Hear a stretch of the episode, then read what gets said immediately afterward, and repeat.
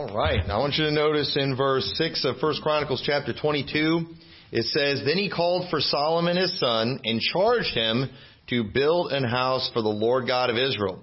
And David said to Solomon, my son, as for me, it was in my mind to build an house unto the name of the Lord my God.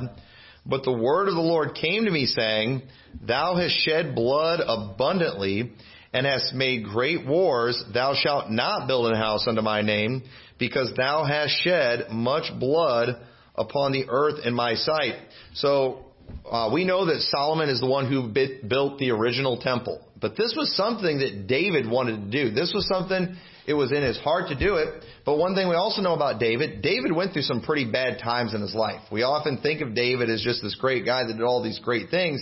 But David did some pretty bad stuff too. And besides the sin of Bathsheba, there were some times too back when David was on the run from Saul where he kind of went through some dark times and dark places and killed a lot of people.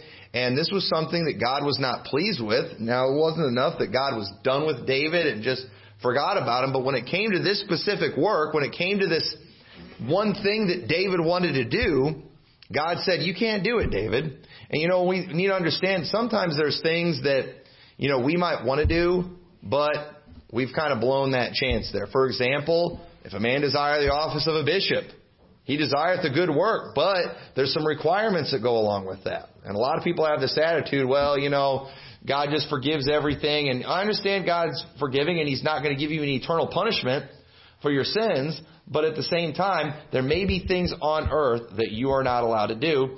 And David was not allowed to build this temple, something that he really wanted to do.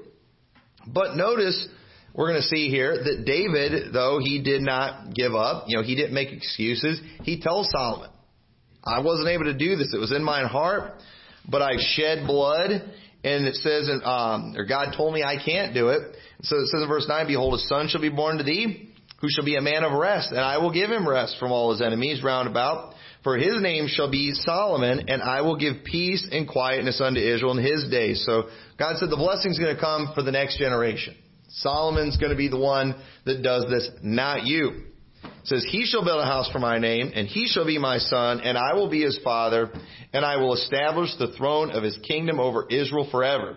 Now, my son, the Lord be with thee, and prosper thou, and build the house of the Lord thy God, as he hath said of thee.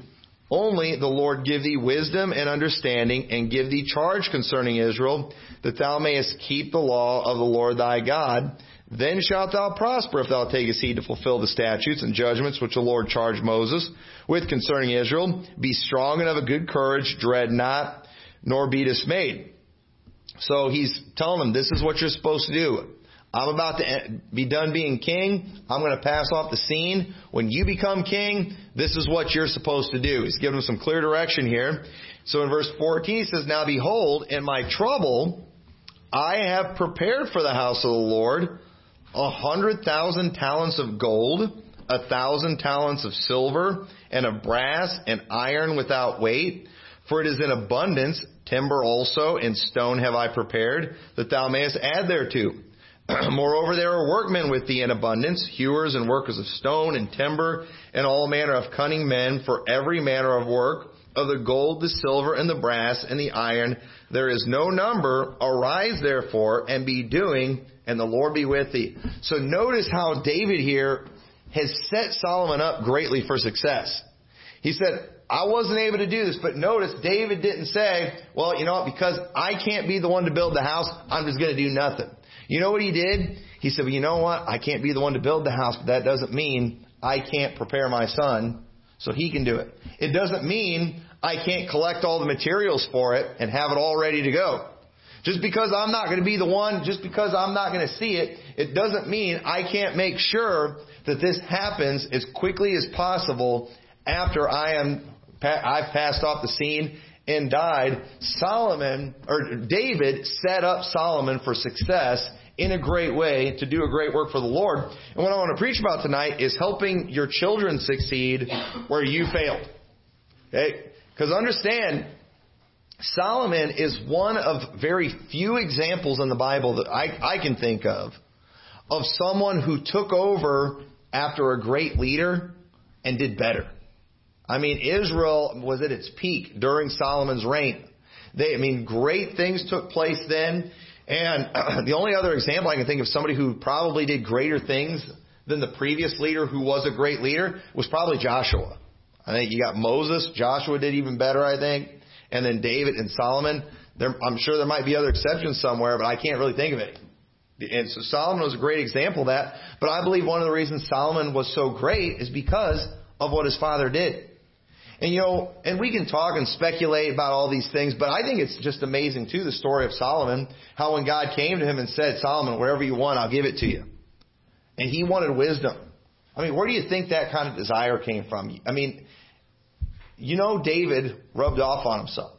You know, when you see his love for God that he had, when you read the things that David wrote, there's no doubt that David passed on some very good things to his son. So we do, we see an example in the story of a man who was looking out for the next generation.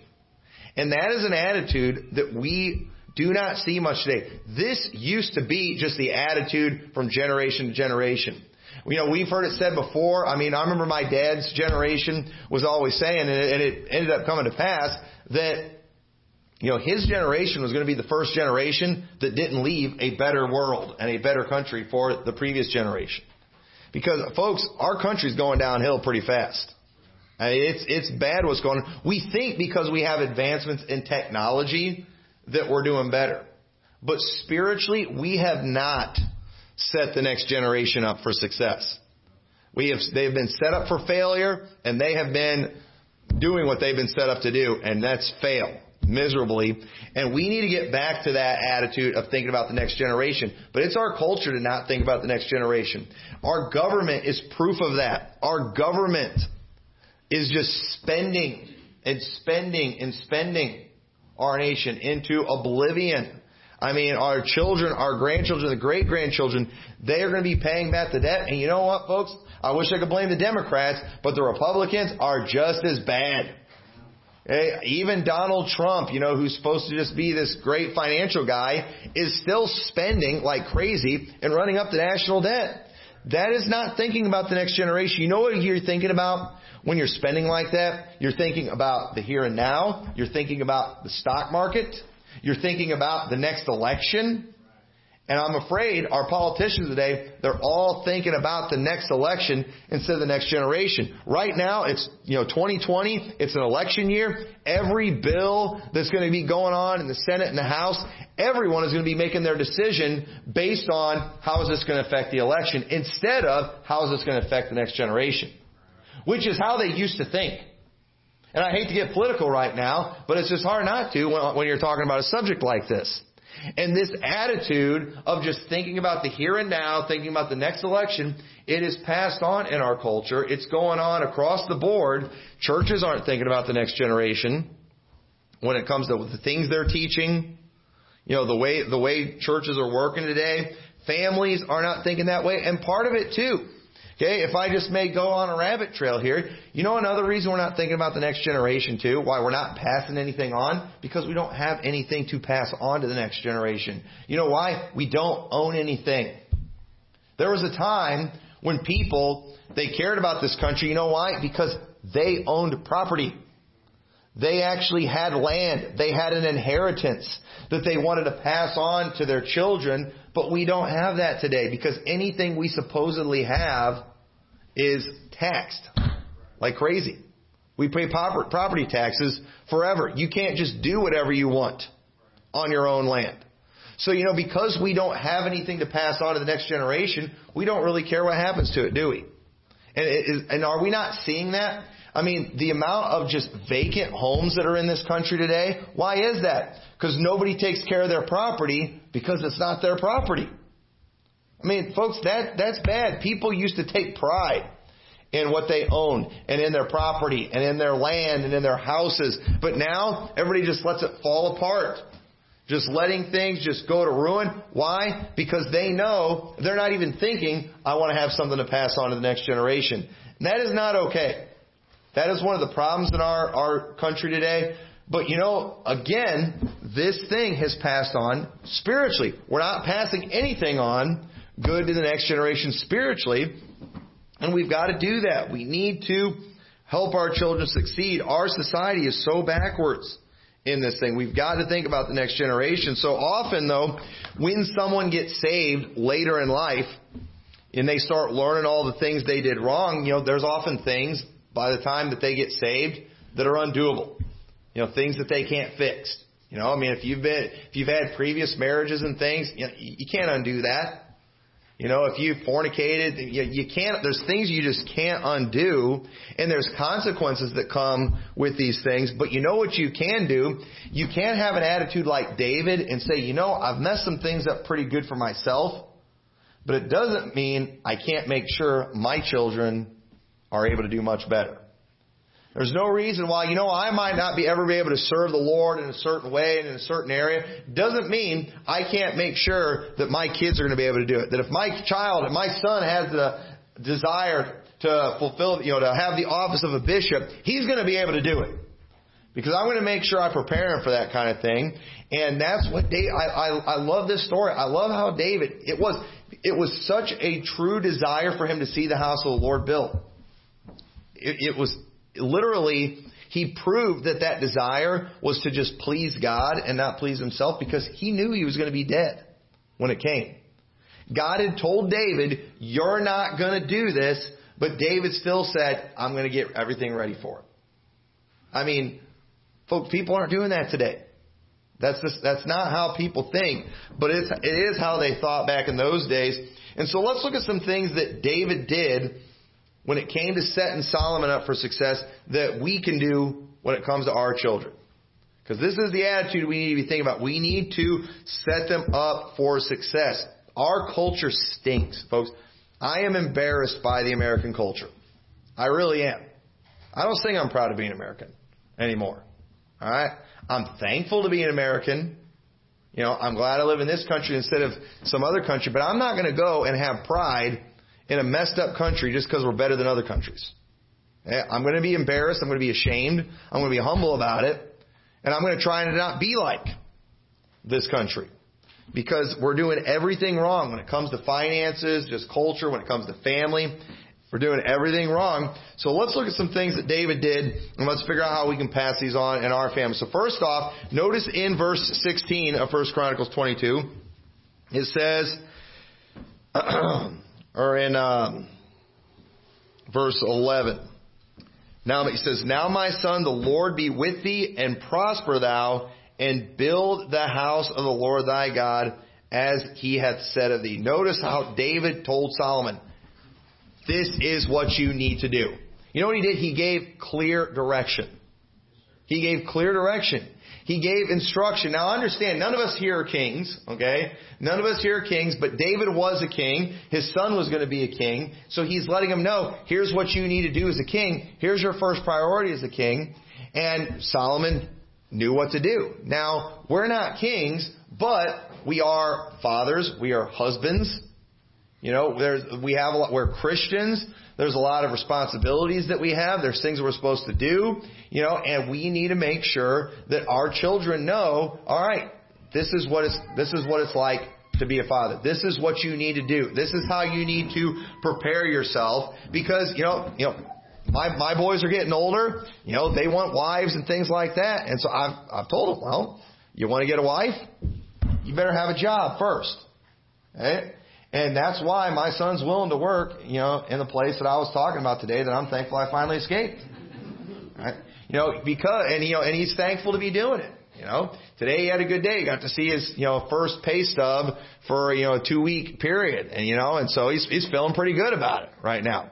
You know, it doesn't feel that good when it's cold. It doesn't feel that good when you're working hard. It doesn't feel that good when you get up at two thirty in the morning. But at the same time, you know, he has, you know, he's got that paycheck, and this week, him and Jason are, they are going to get sat down, and they are going to be showed, shown how to do a budget. And I'm going to give them an extremely harsh lesson where I'm going to speak some blunt truths that I probably can't even say anywhere else. All right? You all think I preach hard here, okay? I, I preach even harder at home, okay? You know, I'm going to teach them that, okay, here's how much money you're making, okay? While it's a lot of money to be making as a single man, it's not a lot of money to be making as a married man with children. Okay? You're not a high roller. So you're not going to be living it up. You're not going to be going and just buying all these things. I already told him, I already told him this week is like, you know, when you're making the kind of money you're making, you know, if you have a wife and kids, you know, you're not able to just go and buy beef jerky in the gas station. All right. As much as I like that stuff, I can't afford it. It's expensive. And you know, the thing is, I don't want him to have a big culture shock when all of a sudden he gets married and has kids and then, you know, has to live like a person who's married and has kids. You know, it's that he, you know, he's not making, you know, he's not going to be making millions of dollars where he's at. So I've, I've got to show him, and I'm going to, I'm going to tell him, this is where, you know, with this kind of money you're making, this is the kind of house payment you can afford. This is the kind of car payment you can afford. This is how much you're going to probably be spending on food. And I'm going to make him start saving that money to prepare, because he's single and living at home. What do you think he's going to do with all that money that's, that's coming in? You know, he's going to be able to buy the latest, you know, PlayStations and all the latest video games and, you know, buy all the skins on Fortnite. Apparently people spend like hundreds of dollars of these, for these skins and things on games. What's the point? When people, I mean, they, they spend hundreds and thousands of dollars on these games. And it's like, first off, if you spend hundreds and thousands of dollars on a game, you're a loser. But sec- but... Here's the thing. If you're doing if you're doing that kind of thing, it, you're not going to be able to afford to be married and have kids. And most of these guys that do that don't have wives and kids. You know, they are they're and it's so I'm I'm going to show them, you know, you need to start li- you need to right now start living like you're poor, because that's what's going to happen when you have a wife and kids. You know, I, I don't want to be in for a culture shock. It's just, it's the way it is, you know, and I'm thankful. I'm thankful I grew up poor, because it wasn't a big transition when I got married, you know. My wife, she came from a family that was a little better off than I was, and she had to have the culture shock. And I tried to warn her. I remember I went to Walmart one time with her and her mom, and I was just, we were walking through there, and she was like, I need this, I need this, and her mom's just, whatever she would say she needed, her mom's like putting in the cart. And I'm just looking at all that stuff, and I'm like doing the math in my head. And I remember thinking, yeah, she's not going to be able to do that when we get married. You know, that, that's that's not going to happen. And when we got married, you know, it, I was one, I was handling all the money and everything, and it was this constant, you know, we need, I need this, I need this. I was like, I don't have, we don't have enough money. She's like, but I need it. But I don't have enough money. You know, and so we had, you know, we had many fights over the money thing, and, and so finally I was like, you know what, you need to start handling the checkbook, because she was the one buying all the groceries and everything. And, you know, and she's like, you never give me enough money for groceries, you know, and I wasn't giving her very much money for groceries. All right. She could tell you about that. But the thing is, I was giving her what I had. And, you know, it was, it was a little bit of a culture shock. And the thing is, though, I will tell you, a lot of the problems and the struggles that I had could have been avoided had I, you know, been a little better prepared. Okay. And the one, you know, and I, I'm thankful I was prepared. My dad instilled two major things in me. And one was work hard and you pay your bills on time. And so I always did those two things. I've always paid my bills on time, and I've always had to work really hard to do it. But you know, one, it, but it's it's never been easy. I was never good at saving or anything like that, and just planning ahead. I had to, I had to learn all that stuff on my own. And one and one of the things that where I feel like I've set my son up for success better than where I was set up for, when I was his age, I was making eight dollars an hour. Okay. Now, I understand things change, but that still wasn't even very good back then. But the thing is, I was fine. I was buying beef jerky at the gas stations all the time, making eight dollars an hour, because I was living at home. My parents didn't charge me rent. I took a trip to Israel. I was able to save up and pay for a trip to Israel. You know why? Because I was living at home and I didn't have any bills. But then, all of a sudden, I'm almost, I'm nineteen, almost twenty. And then me and my wife got engaged. And all of a sudden, you know, my dad's like, yeah, you're not going to make it on eight dollars an hour. And then I ended up getting a better job at the Walmart distribution center out there. But it was only a few months before we got married. I didn't really have time to save. And I remember I used to think when I would be doing the bills and stuff, why did I eat that beef jerky, you know, twenty-two years ago? Why, you know, why did I make all those fast food stops and drink all those milkshakes? You know, I should have been saving that money because I could really use it right now. But you know, I just, I didn't see that. But the thing is, you know, I think my parents enjoyed that job that I was doing because I was working for people that were from our church. I was in a good environment.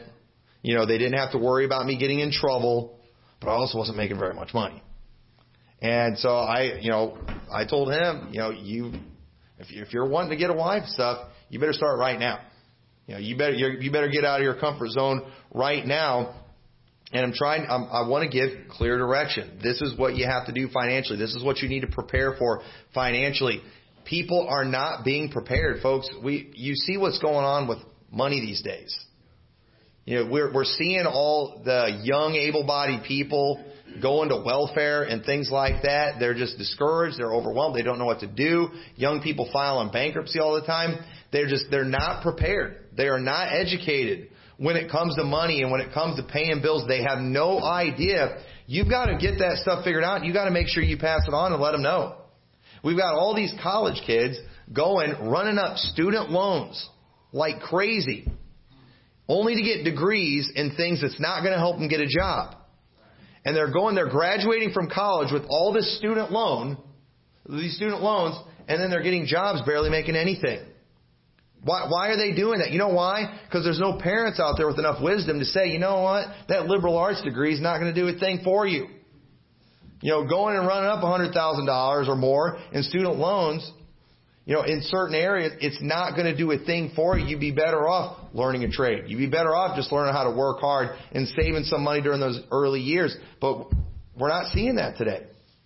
No, nobody's helping them out. The parents are just like, oh, you know, whatever they're telling you to do on T V commercials, you know, whatever they're promoting in the public schools, do that, and it doesn't work. We've got to give clear instruction to our children on how to live. Turn over to Psalms chapter thirty-two. Now, this is just my opinion. All right, let me just state my opinion. But I think it's interesting the way we read this psalm here, or, the, or this uh, the story where David is giving clear instruction to his son. He's trying to tell him what to do. He's trying to tell him how he needs to follow the Lord and to keep his commandments. He's trying to set him up to be a good king. And this is just my opinion, but I just picture this particular psalm here maybe being something David wrote around that time. I don't know. When I was studying this, I just kind of got a picture in my head, David being the musical guy that he was. As he's telling Solomon all these things in First Chronicles chapter twenty-two, all of a sudden he pulls out his harp and breaks out into song and sings Psalms chapter thirty-two, is what I personally think. Because notice, it says the Psalm of David, uh, uh, Maschil. Okay, and what is what is Maschil? All right, I looked it up, and that is a didactic poem, which a didactic poem is something that is intended to teach. It's something to give instruction. That's kind of the motive. Some songs are just meant to sound good, but some songs are meant to teach things, all right, like the A B Cs or something like that. You know, there's all these songs we learn in school that just, they help you learn, they help teach you things. That's what this particular psalm is right here. This psalm is written with the intention of teaching something. So let's read what it says. And I just kind of picture this being given to Solomon during that time, whether it was or wasn't, it doesn't really matter. Either way, this is something that's meant to teach. Let's, and let's look and see what it says. In Psalm thirty-two, it says, a psalm of David, blessed is he whose transgression is forgiven, whose sin is covered. Blessed is the man unto whom the Lord imputeth not iniquity, and whose spirit there is no guile. Now, I bring this up because this is my opinion, all right? I hope I'm not adding anything to the scriptures. But David tells his son, the reason I'm not able to build the house of the Lord is because I'm a, I was a bloody man. I was a man of war. God wouldn't let me do it. But, you know, even though David has done some bad things and he has been punished on earth, you know what? David was not lost. He was not on his way to hell. And so while there are consequences for sins, it's like he's reminding Solomon, but you know what? There is forgiveness too. I'm going to go to heaven. My sins are forgiven. My iniquities are, are, or my sins are covered. You know, God is not going to impute iniquity to me. He's just reminding him God is merciful during this time. He's not blaming God. Well, the Lord's not going to let me build a house because apparently he has a problem with shedding of blood. You know, like some people, well, apparently I can't be a pastor because God's got a problem with divorce. Don't have that attitude. How are you going to teach your kids not to do the same thing? If you have a bad attitude about it, you know what? Acknowledge what you did, accept the consequences, and encourage your children not to do the same thing. But, you know, but at the same time, let them know, even though there's consequences, God is still good.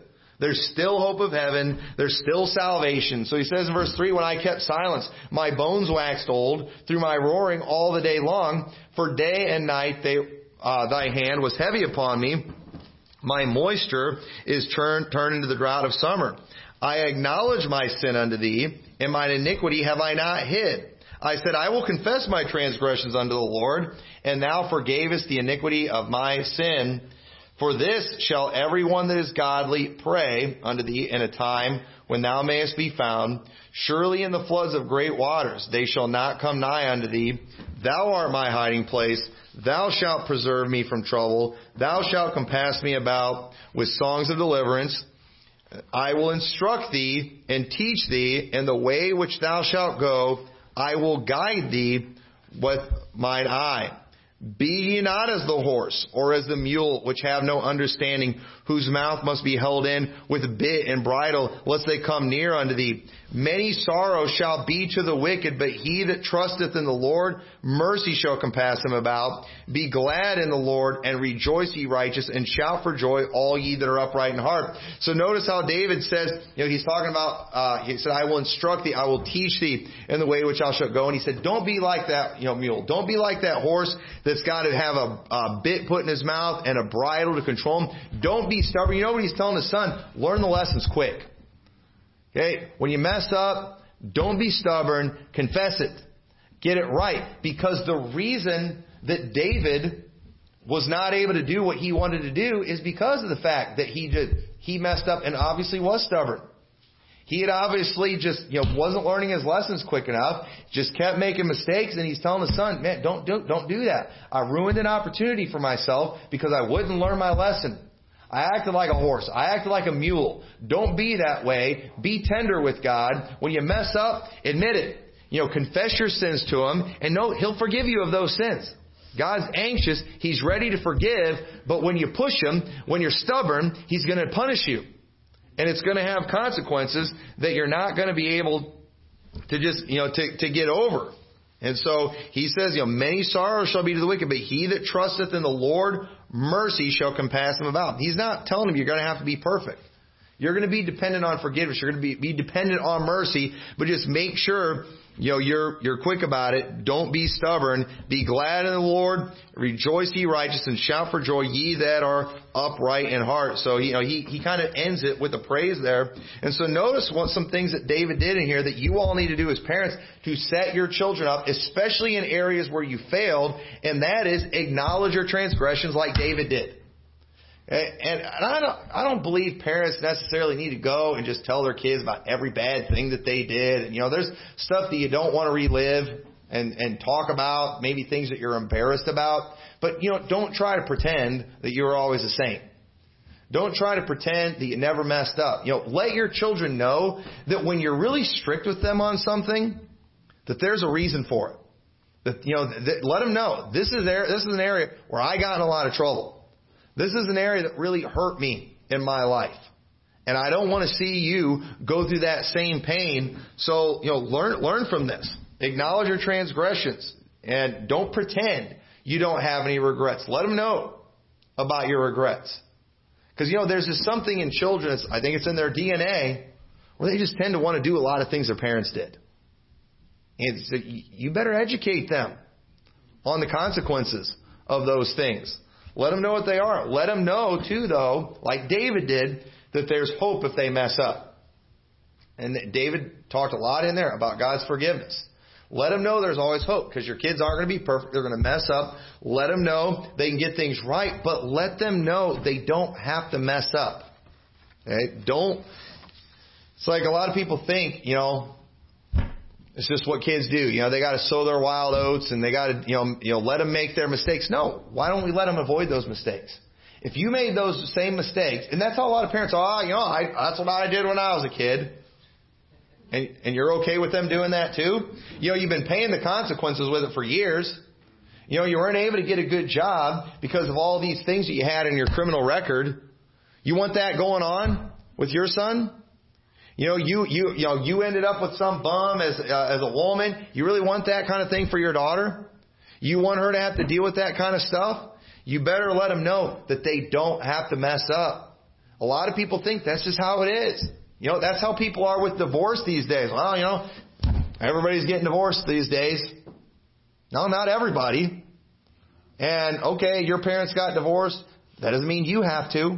Not if you learn from their mistakes. So, you know, he said in there, I will instruct thee and teach thee. And to instruct and teach, it means you are verbally telling them what to do. But not only that, okay? Let me all help you all out here. A lot of parents are really good at verbally telling their kids what to do. Okay? Anybody can yell out commands. But for to instruct and teach, that implies you're telling them what to do, but then you're making sure they understand it. Okay? You're making sure that they get it. You're making sure they know how to do it.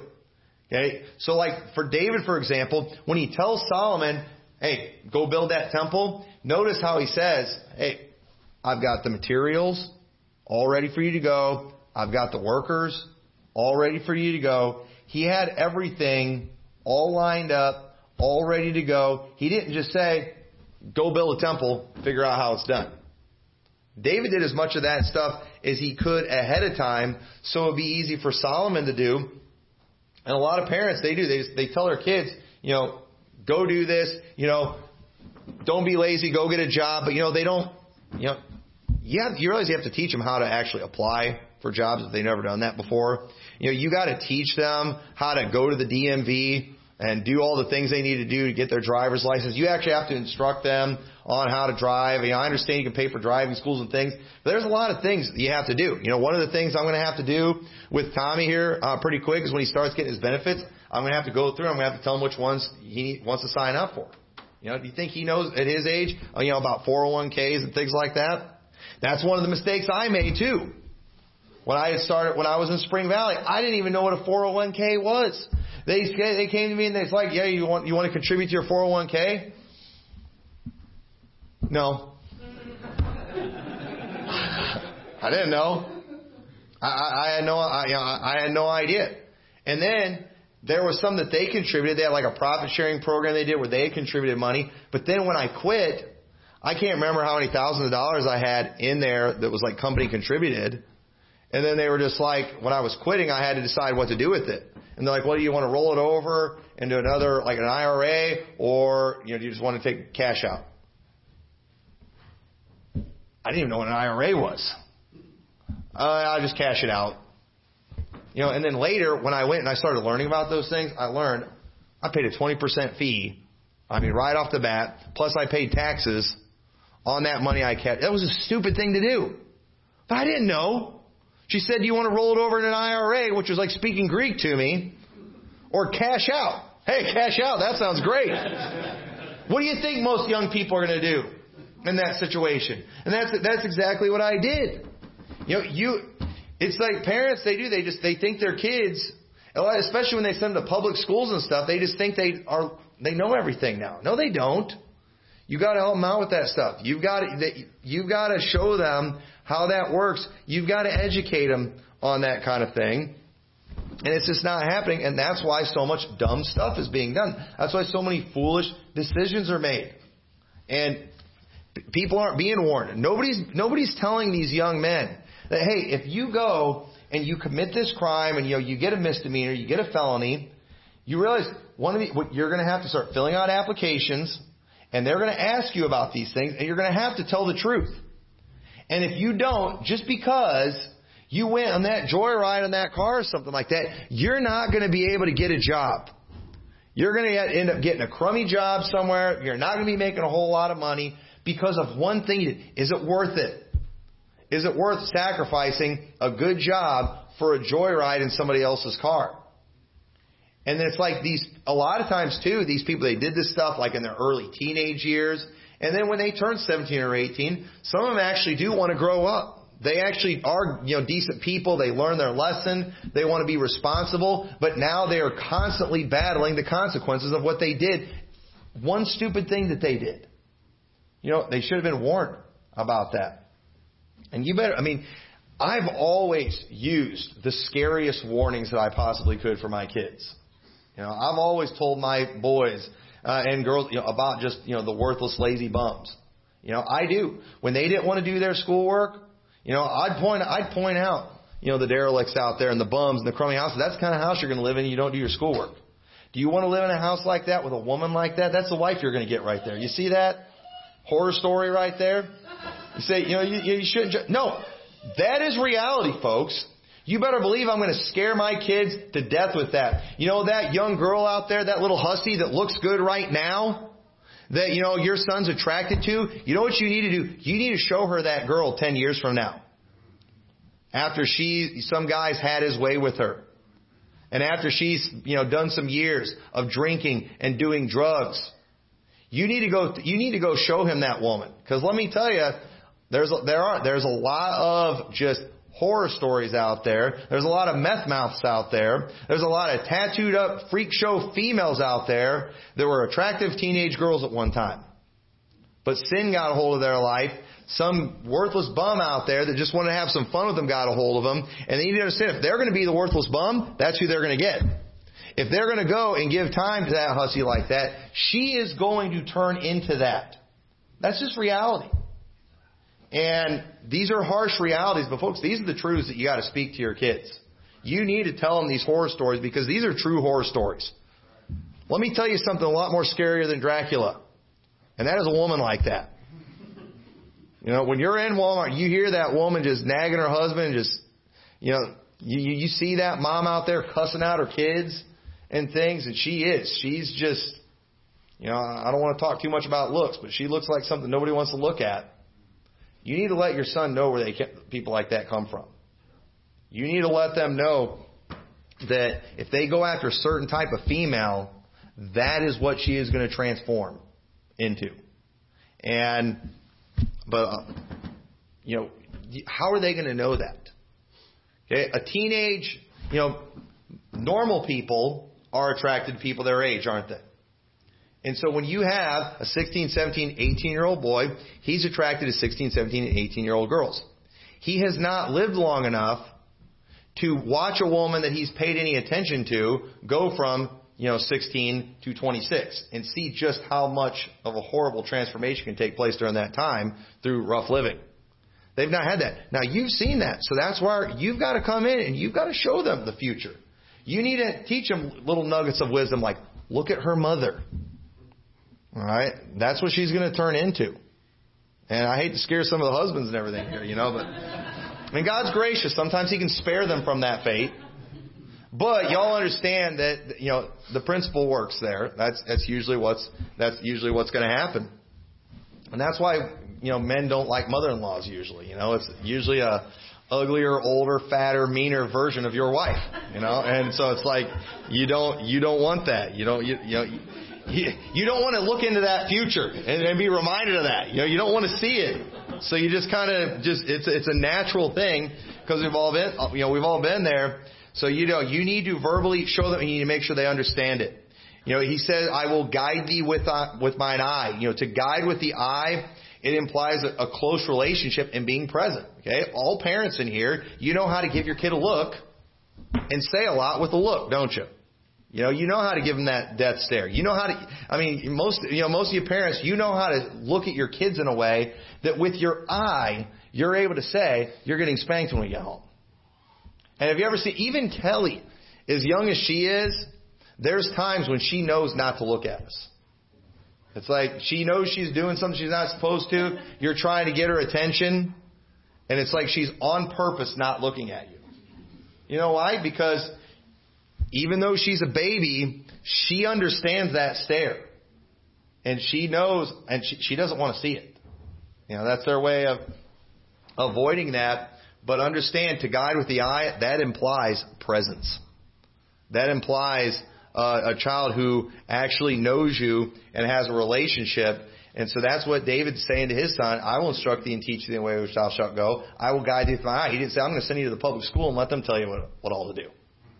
You know, I'm just going to show you a YouTube video, you know, let you figure it out, you know, just Google it. You know, that, no, that's not, that's not the way it works. We need to give the instruction. So first thing we see, David gave him a clear direction. Secondly, we see that he did, he supplied him with all the proper tools. We're not going to read it again, but verse, I, I might need to spend a couple weeks on this. I, Um, not going through this very fast, but verses fourteen through sixteen, you know, he lays out all the things that he's left for him. He's like, this is what you need to do. Here's the tool. Here's the materials you need. Here's all the workers. Everything you need to do this, it's right here in front of you. I've prepared it all for you. We, this morning during Sunday school, we talked about Proverbs chapter one, which is Solomon now passing some things on to his son. He's trying to pass on wisdom. He's trying to pass on instruction. He's trying to make sure he, that he has understanding. You remember all those things we talked about there. We need to make sure that our children want have a Bible and know how to use it. And it's one thing to just give them a Bible. They need to know how to use it. And, you know, so for example, so you know, not only do your children need to know what a tool does, but they need to actually see, observe you use that tool. That, that's another important thing. Have you ever seen that person that was using a tool? You can tell they never used that tool before. Or we've all seen those videos before of people in the gym that have no idea what they're doing with the equipment. And it, it, it's it's pretty funny to watch. But the thing is, you know, a lot of things that we learn, especially when it comes to just how we work, how we do things, we learn from observation. You know, the amount of things that your kids pick up from you, just mannerisms, facial expressions, just reactions to things, it's just from watching their parents. They're, they're watching them. They're, they're picking up on all these things. And so you've got to actually set the example. And so here's the thing, though. You say, well, you know, this is an area where I messed up, you know, in, in my past. But, you know, your kids weren't there in the past. You know, now they need to see you doing things right. Maybe you didn't have any self-control when you're their age. Show them how to have self-control now at an older age. You know, make sure at least all that they know is you doing the, you doing things the right way.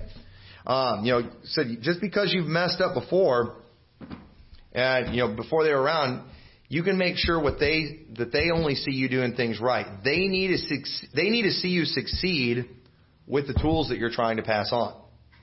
They need to see you. They need to make, you know, you need to make sure you are successful in how you use your Bible. That you didn't just know stuff, but you did stuff. You know, that you didn't just repeat back instructions, but, you know, you understood these things and you lived them. Here's one thing, too. I could preach a whole message on this of things that there, there's a lot of people in churches today. They are doing all the right things when it comes to, you know, outwardly. They are physically doing the right things, but they are not doing these things from the heart. You know, they're following all the rules on the outside, but they're not they're not doing it from the heart. What do you mean by that? Well, I'm just going to go and give this line now because I gave it to my wife. She's going to use it on her program tomorrow. I was like, I was I was thinking about preaching on this, but now she's going to do her thing. People think I'm stealing messages from her, but I'm I'm first here. But I said, you know, need to learn how. There's a difference between being conformed and transformed. Remember the Bible says, be not conformed to this world, but be transformed by the renewing of your mind. Well, did you know there's a lot of people that are in churches today that they have not been transformed, but they have been, they went from being conformed to the world to conformed to the church. But the Bible says, it doesn't say, be not conformed to this world, but be ye conformed to the church. That's not what the Bible says. It says, but be ye transformed by the renewing of your mind, that ye may prove what is that good and acceptable and perfect will of God. Too many people are coming into churches today conforming only for when they get bent out of shape and something doesn't go right, for them to just walk away and then go right back to being conformed to the world. A person who is transformed, that's a person who has actually come, they've listened, they've learned, and they get it. And they believe it. And they are doing it from the heart. They are doing it out of conviction. And folks, if you are at home and you're faking this Baptist thing, if you're faking this Christian thing, your kids are going to figure that out. They're going to see it. You know what you're going to train them to do? You're going to train them to be a phony. You're going to train them to be a Pharisee. You would be better off being a flaming liberal. If that's what you are in your heart, if that's what you really think, you if you are, a, if, if, if in your heart you're wearing skinny jeans, you would be better off just wearing the skinny jeans than coming to this church and dressing like a man. Do y'all understand that? Because all you're doing is you're training your next generation to be a phony. You know what? Show them how to wear pants like a man and do it from the heart. Do it out of conviction. And if you're just not there, I, I wouldn't even mess with it. They don't need to be trained how to be a phony. That's something we can naturally figure out. But we do, we got a lot of professional phonies in churches today.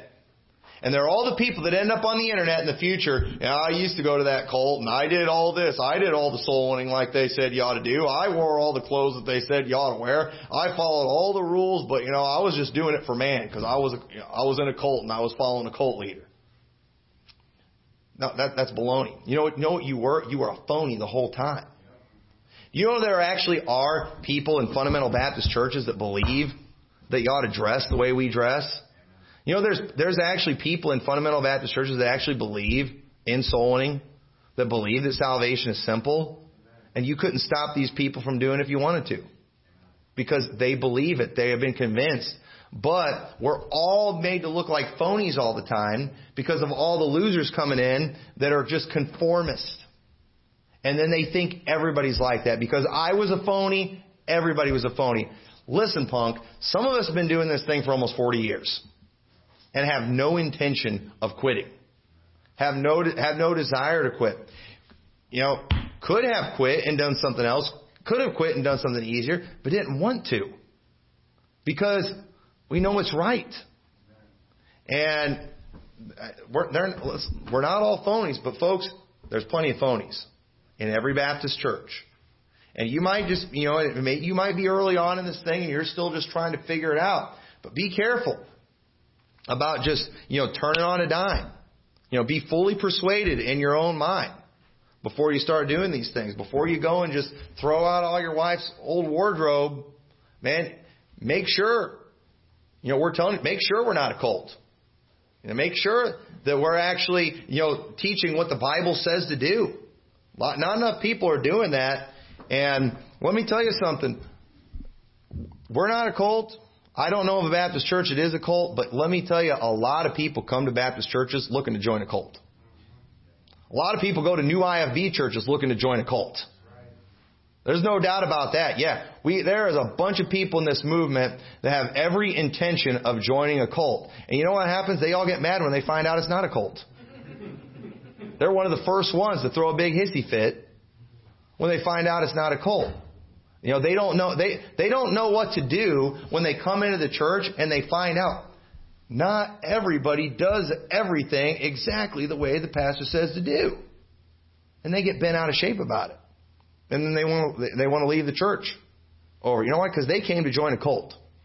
They came to join a church where everybody in the church was exactly like the pastor that they liked. But oh, the Lord didn't call me to start a church, and I, I have, or he, he called me to start a cult. He called me to start a church, where he's the chief shepherd, and that's what I want to do.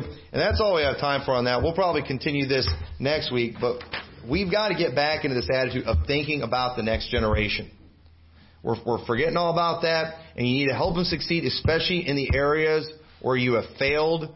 It is not, you might have, you, some things might be too late for you, but it is not too late for your kids. Let's get back in this mindset and let's learn from what David did. I think this is a great example we see. So with that, let's pray. Dear Lord, we thank you so much for all your blessings. I pray, dear God, that you'll help us to follow these things. I pray you'll help us to value these wonderful treasures you've given us with children. And I pray you'll help us to uh, follow these example that we see that David did, where we just give clear instruction. We provide all the tools that they could possibly need. We show them how to use them. I pray that we will be real in the things we do. Lord, help us not to be conform to the church. But Lord, help us to be transformed by the renewing of our mind. I pray uh, that people will do the right things that they're doing for the right reasons so they don't just train their kids to be another phony and another hypocrite. I pray, I pray it will be real. In your name we pray. Amen. Well, let's go ahead and stand.